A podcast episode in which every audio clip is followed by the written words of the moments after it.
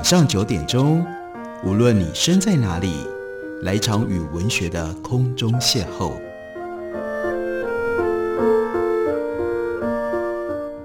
杨照谈书，邀您一同遨游文学世界，认识古今中外的经典之作。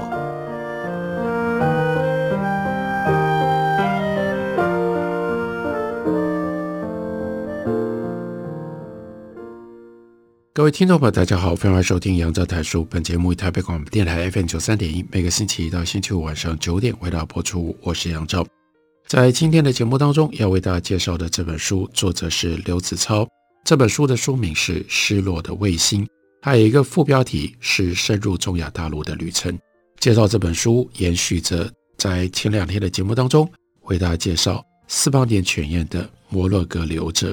在前两天的节目。我们通过四八年犬宴去到了遥远北非的摩洛哥。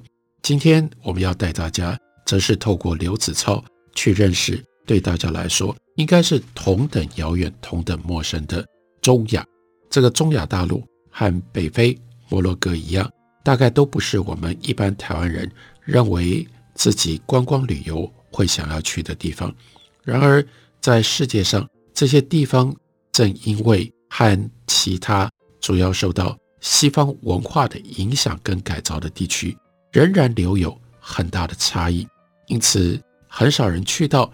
但也因为这样，如果有人能够去到，而且用很不一样的笔法帮我们描述他的经历，他看到什么，他想到什么，那就会有特殊的价值，值得我们特别注意。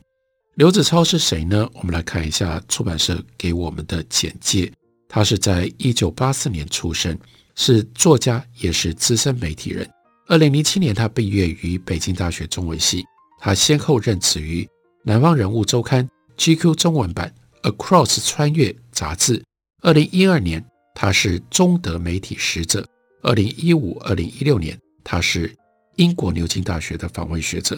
他的作品曾经得过二零一零年刘立安诗歌奖，二零一四年。马蜂窝年度旅行家出版过《沿着季风的方向：从印度到东南亚的旅程》，午夜降临前抵达，以及我们今天为大家介绍的这本书，那就是《失落的卫星》。它的背景也反映在他为这本书所写的自序，开头就提到北京。北京有很多苏联风格的建筑，大部分都是一九五零到一九九零年代的产物。他说：“我就是在这样的舒适的建筑当中长大的，成排整齐划一的单元楼，构成了一片巨大的居住区。建筑灵感非常明显的来自于苏联的赫鲁雪夫楼。生长在这样的居住区，你很容易感觉到自己的渺小。然而，在这样苏联式建筑当中长大的过程当中，七岁的那一年，苏联却不见了，苏联解体了。他说：我记得在电视上看到苏联国旗缓缓降下。”但还不明白那意味着什么。在这个之后，前苏联的各个加盟共和国纷纷独立，开始建构自己的历史以及民族神话。但对于很多国家来说，他们的未来仍然是一片迷茫。作为一个地缘政治的事件，苏联解体的影响绵延至今。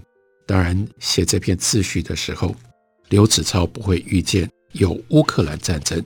但在今天乌克兰战争的笼罩底下，我们更清楚，这也是苏联解体的延长的影响后遗症。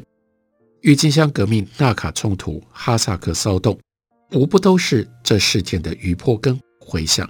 但同时，苏联解体也在创造着新的现实，让我们的世界变得越来越像是一个分裂的丛林，就如同文革之于上一辈的作家。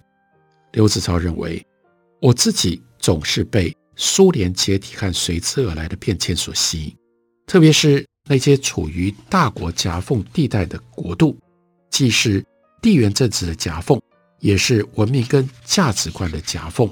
他们总是在撕扯游离，总是像卫星一样被周围更大的行星所左右。他们很难掌控自己的命运，注定要颠沛流离。前一本书叫做《午夜降临前抵达》，写的是中欧、东欧。那《失落的卫星》这本书聚焦在中亚，一共有五个国家，每一个呢，在他们国名后面都有 “stan”。那这像是五颗卫星一样，如今徘徊在中国、美国、俄罗斯、土耳其这几个大国当中。当然，要写这样的一本书，就必须要进行大量的，而且是艰苦的旅行。他就说。二零一一年秋天，苏联解体二十周年之际，我去了中亚的第一个国家乌兹别克。晚上，我从酒店出来，天下着鹅毛大雪，雪花在昏黄的路灯下飞舞。酒店门前停着几辆黑车，司机留着小胡子，戴着鸭舌帽，守着他们破旧的拉达或者是伏尔加，这是他们喝酒取暖最重要的方法。那一瞬间。我感觉到自己好像穿越回到了一九九零年代的北京，那种后苏联时代几乎被世界遗忘的感觉。对我来说，这样的感觉既熟悉又陌生。随着我在中亚的游历越来越深，我发现中国大陆的成长经验让我跟中亚的人拥有许多共同的记忆和情感的连接，让我更能够理解他们的处境。当这些独立后的族群，依然囿于地缘政治跟民族主义剪不断理还乱的时候，我也越来越意识到，或许只有作为外来者的我，才能够超越偏见的来观察这片土地。他的旅程从二零一零年的夏天开始记录起。他说：“我以记者的身份去了一次霍尔果斯，那在哪里呢？那是中国通往哈萨克斯坦的口岸城市，有一种边境地带。”特有的繁忙杂乱，在中国国门附近，我看见等待通关的货运卡车排着长龙，远方横亘着冰雪覆盖的天山。这个时候，他就去问一个正在抽烟的中国司机：“你要去哪？”他说：“阿拉木图。”他的口气让他感觉到阿拉木图是一个遥远的地方，必须要长途跋涉才能够抵达的地方。有那么一瞬间，他就很想跳上那个人卡车。随他一起穿越边境，前往阿拉木图。眼前的雪山变成了一种致命的诱惑。那这个时候，这个司机告诉他说：“阿拉木图又叫做苹果城。”哇！脑海里面浮现出一座遍植苹果树的城市，在金黄的阳光底下，苹果泛着清新的光泽，好像少女的脸庞。这几乎成为一种明信片一般的印象。以至于六年之后，二零一六年，他真的到了阿拉木图，走出阿拉木图机场，马上他的第一件事情就是开始找苹果树，但他没有找到苹果树，只看到一排一排的白杨树，掩映着苏联时代的建筑。他叫了一辆计程车，把他载进规划整齐的市区。这个司机是个 Tata，他只会讲。俄罗斯语不会讲哈萨克话，虽然后者是哈萨克斯坦的官方语言，但是在哈萨克斯坦能够讲哈萨克语的人很少，即便是哈萨克人，熟练掌握本族语言的不到人口的一半。苏联解体了之后，中亚的这几个国家大多推行去俄罗斯化的教育，尤其是乌兹别克斯坦和土库曼斯坦，最是积极的推动去俄罗斯化。可是哈萨克斯坦选择了没有那么激进的道路，那是因为纳扎尔巴耶夫总统他不是强硬的民族主义者。在苏联时期，纳扎尔巴耶夫他是从钢铁厂的技术人员一路攀升，一度呢在整个苏联的共产党当中，他的地位很高，高到有机会有希望可以接戈巴契夫。成为苏共的总书记，在所有的加盟共和国当中，他态度最强烈的反对苏联解体。然而，正是在阿拉木图，一九九一年冬天的一场会议，决定了苏联的命运。曾经如此庞大的帝国，一夜之间化为乌有。在阿拉木图，街道横平竖直，都是直角相交的，壮丽的外伊犁。阿拉套天山就在城市的边缘，夏天的阳光底下，山体呈现墨色，沟壑清晰可见，只有山间还保留着一点积雪。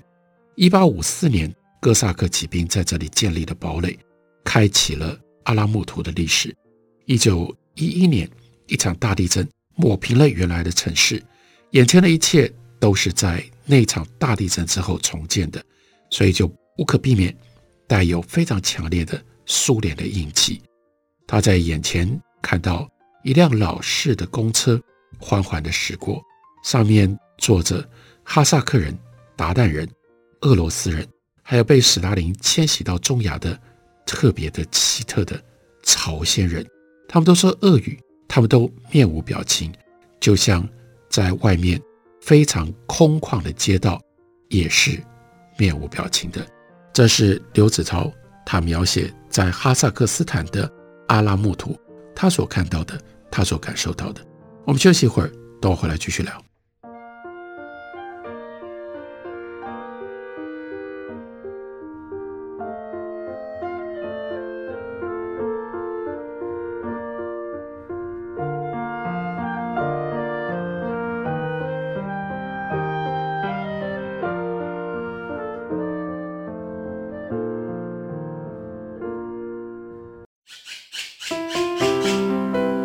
家好，我是刘克香。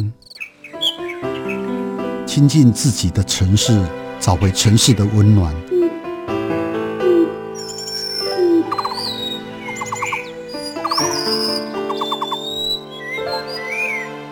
听见台北的声音，就在台北广播电台，FM 九三点一，AM 一一三四。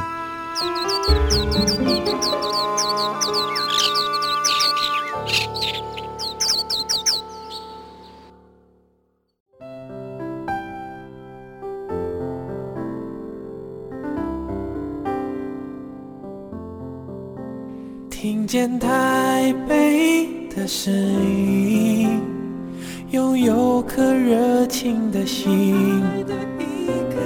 有爱与梦想的电台，台北广播 FN 九三点一。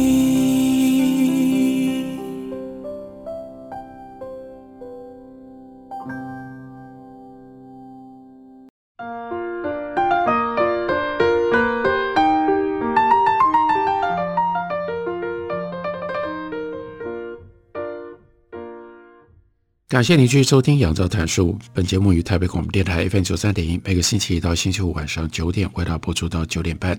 今天为大家介绍的，这是新经典文化的新书，刘子超所写的《失落的卫星》，副标题是“深入中亚大陆的旅程”。为什么称之为叫做“失落的卫星”呢？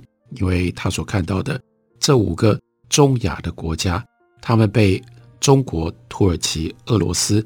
来自于遥远的美国的势力包围，所以就像是介于各个不同的大的行星或者是大的恒星之间，却没有自己的力量可以决定自己的轨道的那些小小的卫星一样，所以称之为失落的卫星。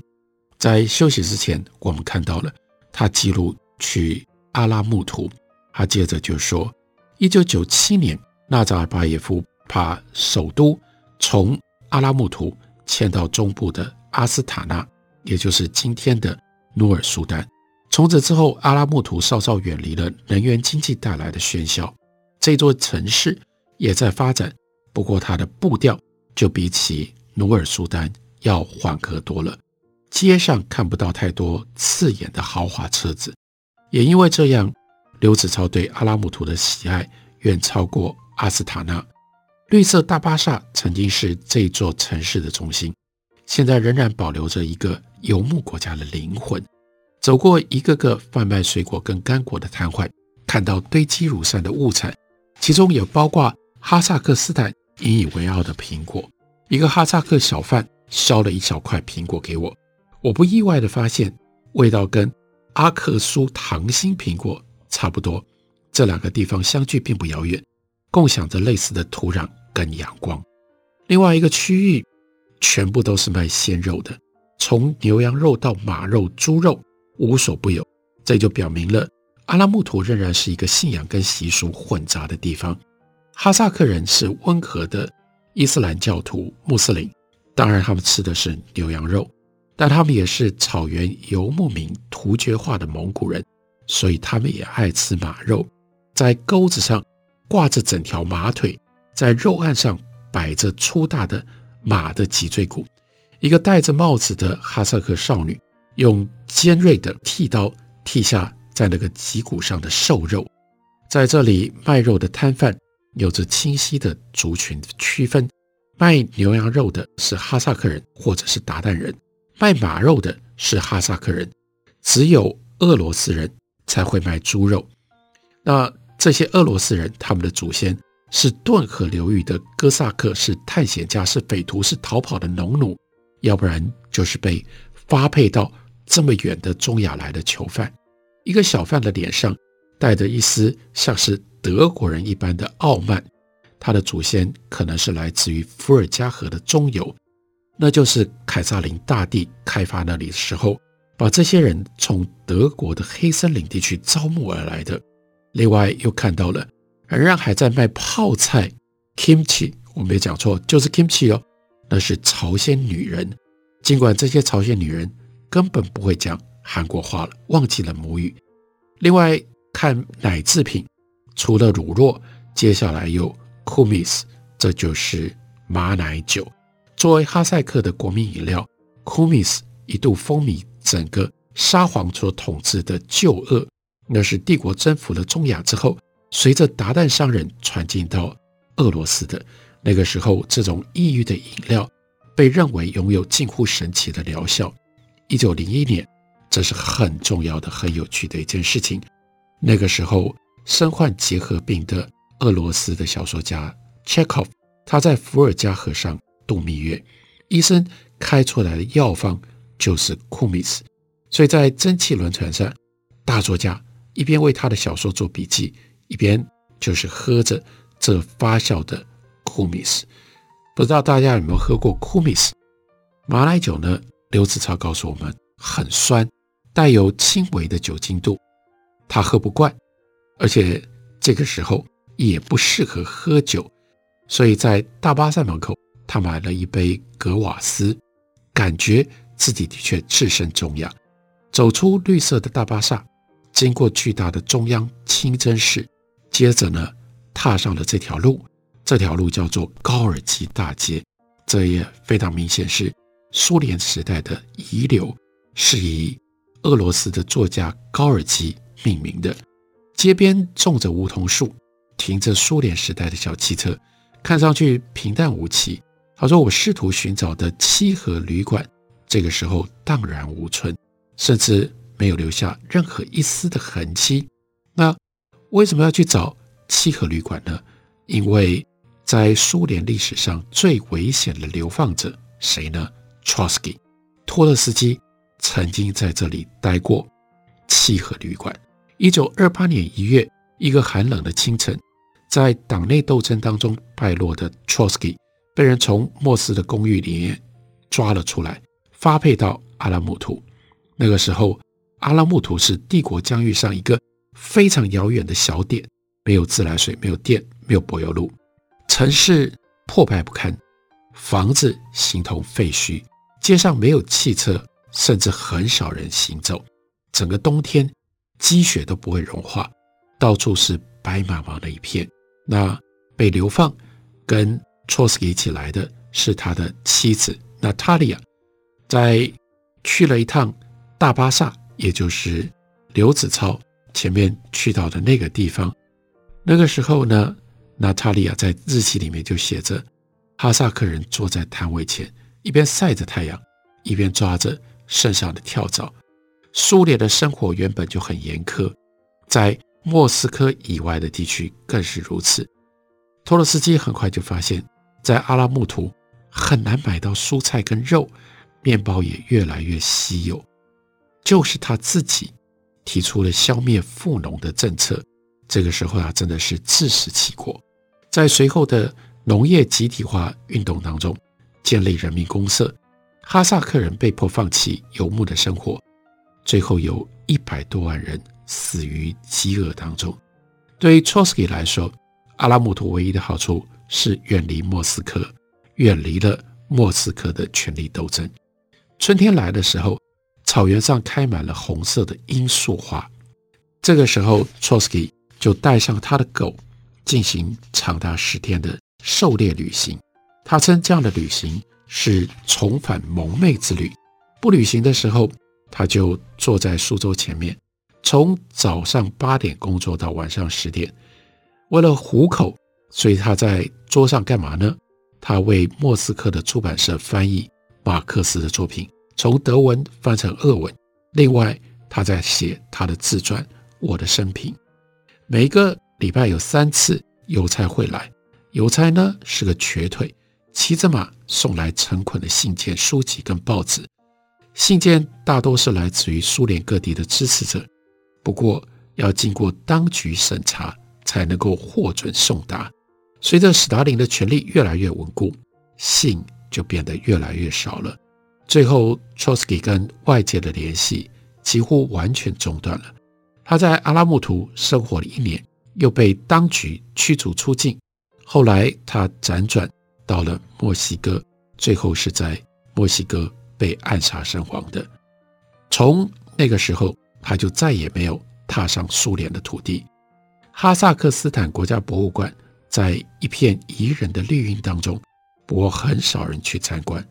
博物馆的馆藏还算丰富，从远古时代的文物到国家独立之后的成就，而所有的解说词指向同一个内容：这就是哈萨克斯坦，这就是哈萨克民族。不过，作为现代意义上的民族国家，哈萨克是俄国十月革命之后才产生的概念，就像今天在乌克兰所发生的事情。俄罗斯坚持，普京认为乌克兰是列宁乌克兰，也就意味着是由俄罗斯十月革命建立了苏维埃政府，才有乌克兰这样的一个单位，这样的一个概念。那个时候，苏联把西方的民族国家理论运用到中亚这一片。民族观念仍然处于前现代状态的土地上，哈萨克斯坦连同其他四个斯坦国在一起，诞生在这样的背景底下。长久以来，这片土地是游牧民族的牧场，并没有所谓领土的观念。领土不过就是联系牧民们各个季节性的牧场的一条道路。对于游牧民族来说，干嘛去占有领土？他们所要求的只是在这一年当中固定的时间能够行走这条道路的权利。只有当通行权遭到剥夺的时候，才会有战争。十七世纪中叶，蒙古准噶尔汗国剥夺了哈萨克草原上三个小国的通行权，其中小玉兹就向俄罗斯请求保护，大玉兹跟中玉兹这个时候呢求助于大清帝国。十八世纪，乾隆皇帝出兵剿灭了准噶尔汗国，就顺便把今天新疆纳入了版图。大玉兹所在的西河地区就变成了清朝势力范围的一部分，包括今天的阿拉木图。鸦片战争之后，清王朝衰落，俄罗斯的势力取而代之，最后把整个哈萨克斯坦收入囊中。对于俄罗斯人来说，征服中亚真正的意义，就在于开辟一条能够进军英属印度的通路。十九世纪初，印度跟沙皇俄罗斯之间相距三千公里。征服了中亚之后，国界彻底改变，俄罗斯跟印度只相距三十公里。刘子超深入中亚大陆，但他要写的不只是当今的中亚五国。他对于历史，他对于过去，他对于他们文化上，乃至于俄罗斯以及苏联时代的种种的事迹，他都有了广泛的收集，编组在他的游记当中，而形成了这样一本非常精彩，让我们可以理解体会中亚的书。